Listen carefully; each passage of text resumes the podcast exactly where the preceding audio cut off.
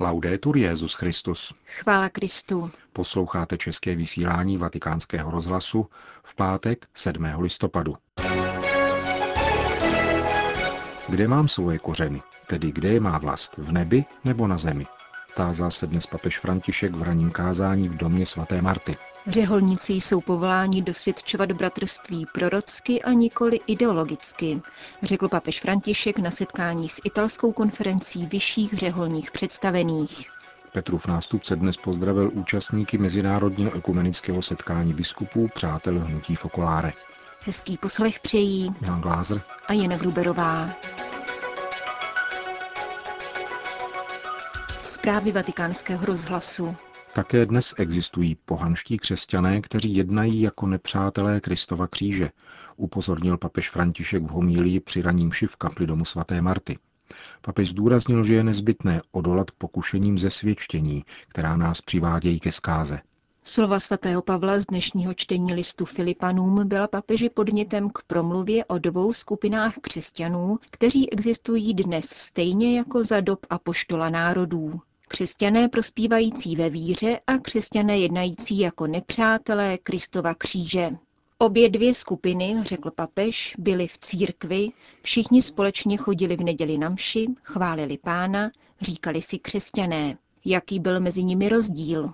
Nepřátelé Kristova kříže byli křesťané ze svět štělí, křesťané podle jména, kteří se vyznačovali dvěma či třemi křesťanskými znaky. To bylo vše. Byli to pohanští křesťané. Jméno křesťanské, ale život pohanský. Jinými slovy, pohané s křesťanským nátěrem, jevící se jako křesťané, ale v jádru byli pohané. Také dnes jich existuje mnoho. Také my si musíme dávat pozor, abychom nesklouzli na tuto cestu pohanských křesťanů, tedy zdánlivých křesťanů. Pokušení zvyknout si na průměrnost, křesťanskou průměrnost, vede tyto křesťany ke zkáze, protože jejich srdce vlažní, stávají se vlažnými. A vlažným říká pán příkrá slova. Nejsi studený ani horký, vyplivnutě ze svých úst. To je hodně silné. Jsou to nepřátelé Kristova kříže. Přijímají jméno, ale nenásledují požadavky křesťanského života.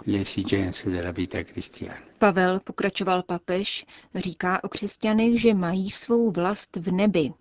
Vlast tamtěch je pozemská, je z tohoto světa, nikoli v nebi.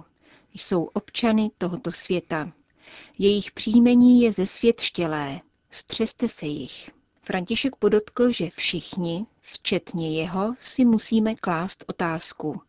Nemám něco z nich. Nemám v sobě něco z tohoto zesvětštění, něco z pohanství. Rád se chlubím, mám rád peníze, líbí se mi domýšlivost, pícha, kde mám svoje kořeny, tedy kde je má vlast? V nebi nebo na zemi? V tomto světě nebo ze světštělém duchu? Naše vlast je v nebi, odkud očekáváme spasitele Pána Ježíše Krista. A oni? Jejich koncem bude záhuba. Nalakovaní křesťané skončí špatně. Leďte tedy ke konci. Kam tě vede občanství, které nosíš v srdci? To pozemské vede do záhuby. Kristův kříž vede na setkání s ním. Papež poukázal na některé znaky srdce, z nichž je patrné, že sklouzává do pozemskosti, do zesvětštění. Máš-li rád peníze, lpíš-li na penězích, samolibosti a píše, pak jdeš špatnou cestou. Pokud se však snažíš milovat Boha, sloužit druhým, jsi pokorný, mírný a sloužíš druhým, pak jdeš cestou dobrou. Tvoje občanství je správné, nebeské, to druhé tě naopak povede špatně. A Ježíš, poznamenal papež, vroucně prosil Otce, aby uchránil jeho učedníky před duchem tohoto světa, tohoto zesvětštění, které vede do záhuby. Potom se papež zaměřil na podobenství o nepoctivém správci z dnešního evangelia, který podvádí svého pána. Jak došel tento správce z evangelia až k tomu, že podváděl a okrádal svého pána? Ze dne na den? Nikoli. Ponenáhlu. Jednou nějaká levota tady, jindy úplatek tam. Až se ponenáhlu stane skaženým, skorumpovaným. Cesta světáctví nepřátel Kristova kříže je taková. Vede do skaženosti. A končí jako tento muž, který krade bezostyšně. Papež se pak vrátil zpět ke slovům svatého Pavla, který vybízí křesťany, aby stáli v pánu pevně a nedovolili srdci ochabnout a skončit v nicotě, ve skaženosti. A to je milost, o níž je třeba prosit.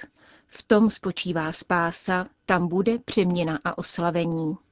Stůjte pevně v pánu, v příkladu Kristova kříže, v pokoře, chudobě, mírnosti, službě druhým, adoraci a modlitbě. Končil papež František dnešní ranní kázání v domě svaté Marty. Řeholníci jsou povoláni dosvědčovat bratrství prorocky a nikoli ideologicky řekl papež František na setkání s italskou konferencí vyšších řeholních představených, která zasedala v těchto dnech v Tivoli. Stočlené konferenci italských řádových představených papež František řekl. Řeholní život má především a hlavně pomáhat církvi uskutečňovat onu přitažlivost, která jí dává růst, aby se při pohledu na svědectví bratra či sestry, kteří žijí zasvěceným životem, lidé ptali, co je to tady? Co vede tohoto člověka za světský horizont? Řeholníci, pokračoval dále František, jsou povoláni prorocky dosvědčovat evangelní život. Prorocké svědectví je totéž, co svatost. La vera profecia non è mai ideologica. Pravé proroctví není nikdy ideologické, není v konfliktu s institucí, je institucí. Proroctví je institucionální. Pravé proroctví není ideologie, není podle módy. Nýbrž vždycky je znamením odporu podle Evangelia, tak jako jim byl Ježíš. Ježíš byl znamením odporu například pro náboženské autority svojí doby, pro předáky farizeů a saduceů, učitele zákona. A byl jim také pro jiné proudy a strany, pro esény, zeloty a podobně. To všechno vyžaduje především obrácení, modlitbu a adoraci, řekl dále Petrův nástupce. Zřetelným znamením, kterým se má dnes zasvěcený život vyznačovat, je bratrství.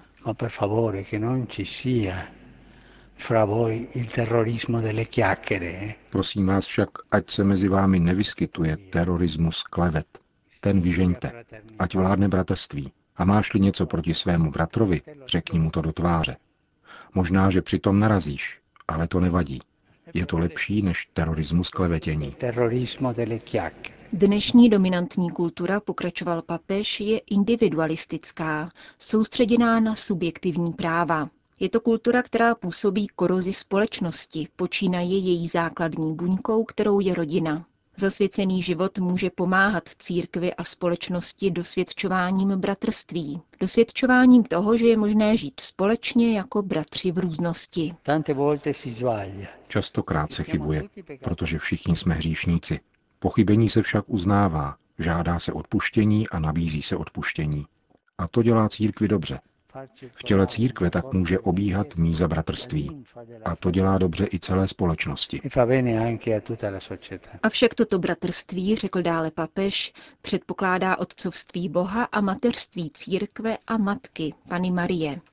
Denně musíme prožívat tento vztah modlitbou, eucharistií, adorací a růžencem. Takto denně obnovujeme svoje přebývání s Kristem a v Kristu a takto máme autentický vztah s Otcem, který je v nebesích, a s Matkou Církví, naší svatou Matkou Církví hierarchickou a Matkou Marií.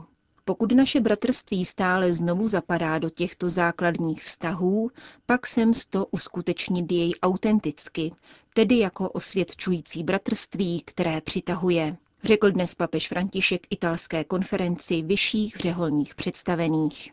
Vatikán. Petrův nástupce dnes pozdravil účastníky 33. mezinárodního ekumenického setkání biskupů přátel hnutí Fokoláre, které se v těchto dnech konalo v Castel Gandolfu poblíž Říma. 40 biskupů zastupovala sedm různých křesťanských církví z 29 zemí světa, včetně České republiky. Papež František v úvodu své promluvy poukázal na téma ekumenického schromáždění biskupů, které znělo Eucharistie tajemství společenství. Poté reagoval na předchozí slova trojice biskupů.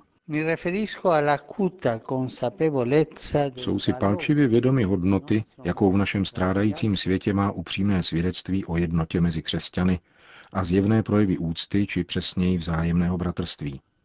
Toto bratrství je zářivým znamením naší víry v Krista, které přitahuje. Jestliže totiž chceme jako křesťané důrazně reagovat na mnohé problematiky a dramata naší doby, je nutné mluvit a jednat jako bratři, tak, aby naše bratrství všichni snadno rozpoznali. Také to je způsob, a pro nás možná ten hlavní, jak na globalizaci lhostejnosti odpovídat globalizací solidarity a bratrství, která musí mezi pokřtěnými ještě jasněji zazářit. Papež poté vypočítal množství smutných jevů, které otřásají dnešním světem. Nedostatek náboženské svobody, pronásledování křesťanů a jiných menšin, drama uprchlíků zapříčiněné válkami, terorismus, fundamentalismus a vyhraněný sekularismus. Všechny tyto problémy nás vyzývají, abychom usilovně, trvale a trpělivě hledali cesty vedoucí k jednotě, aby svět uvěřil a abychom my jako první mohli být naplněni nadějí a odvahou. A mezi těmito cestami je také jedna, která je tou hlavní. Je to právě Eucharistie, jako tajemství společenství. A poštol Pavel již od svého prvního listu Korintianům, ve kterém se přednostně jedná o tématu rozdělení, označuje večeři páně za ústřední okamžik v životě společenství. Je to okamžik pravdy.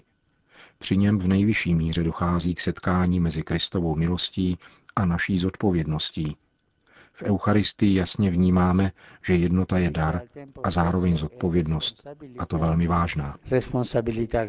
Řekl svatý otec biskupům z hnutí Fokoláre, mezi kterými byli také emeritní pražský arcibiskup kardinál Miloslav Vlk, plzeňský biskup František Radkovský a doktor Pavel Černý z církve bratrské. Vatikán. Papežský sbor Sixtínské kaple uzavřel smlouvu se společností Deutsche Grammophon, která nyní bude vydávat jeho nahrávky. První vlaštovkou je kompaktní disk s názvem Abemus Papam, který se na trhu objeví příští týden. Jeho první exemplář papeži Františkovi přidali ředitel původně německé nahrávací společnosti a sbormistr pěveckého tělesa, monsignor Massimo Palombela, který pro naše mikrofony uvedl. Jedná se o exkluzivní smlouvu ve dvou oblastech. První se týká významných církevních událostí, jako jsou konklávy, kanonizace nebo konzistoře. Ku příkladu první CD obsahuje hudbu, kterou jsme doprovázeli konání posledního konkláve, tedy od Misa pro Eligendo až po zahajovací mši Petrovské úřadu. A navíc zcela výjimečně také oznámení Habemus Pápam a první promluvu papeže Františka. Druhou oblastí je specifický repertoár papežské kapely. Všechny živé nahrávky v rámci papežských celebrací zajišťuje vatikánský rozhlas. Také studijní nahrávky se budou pořizovat v původní budově rozhlasu ve vatikánských zahradách a za použití vlastní techniky.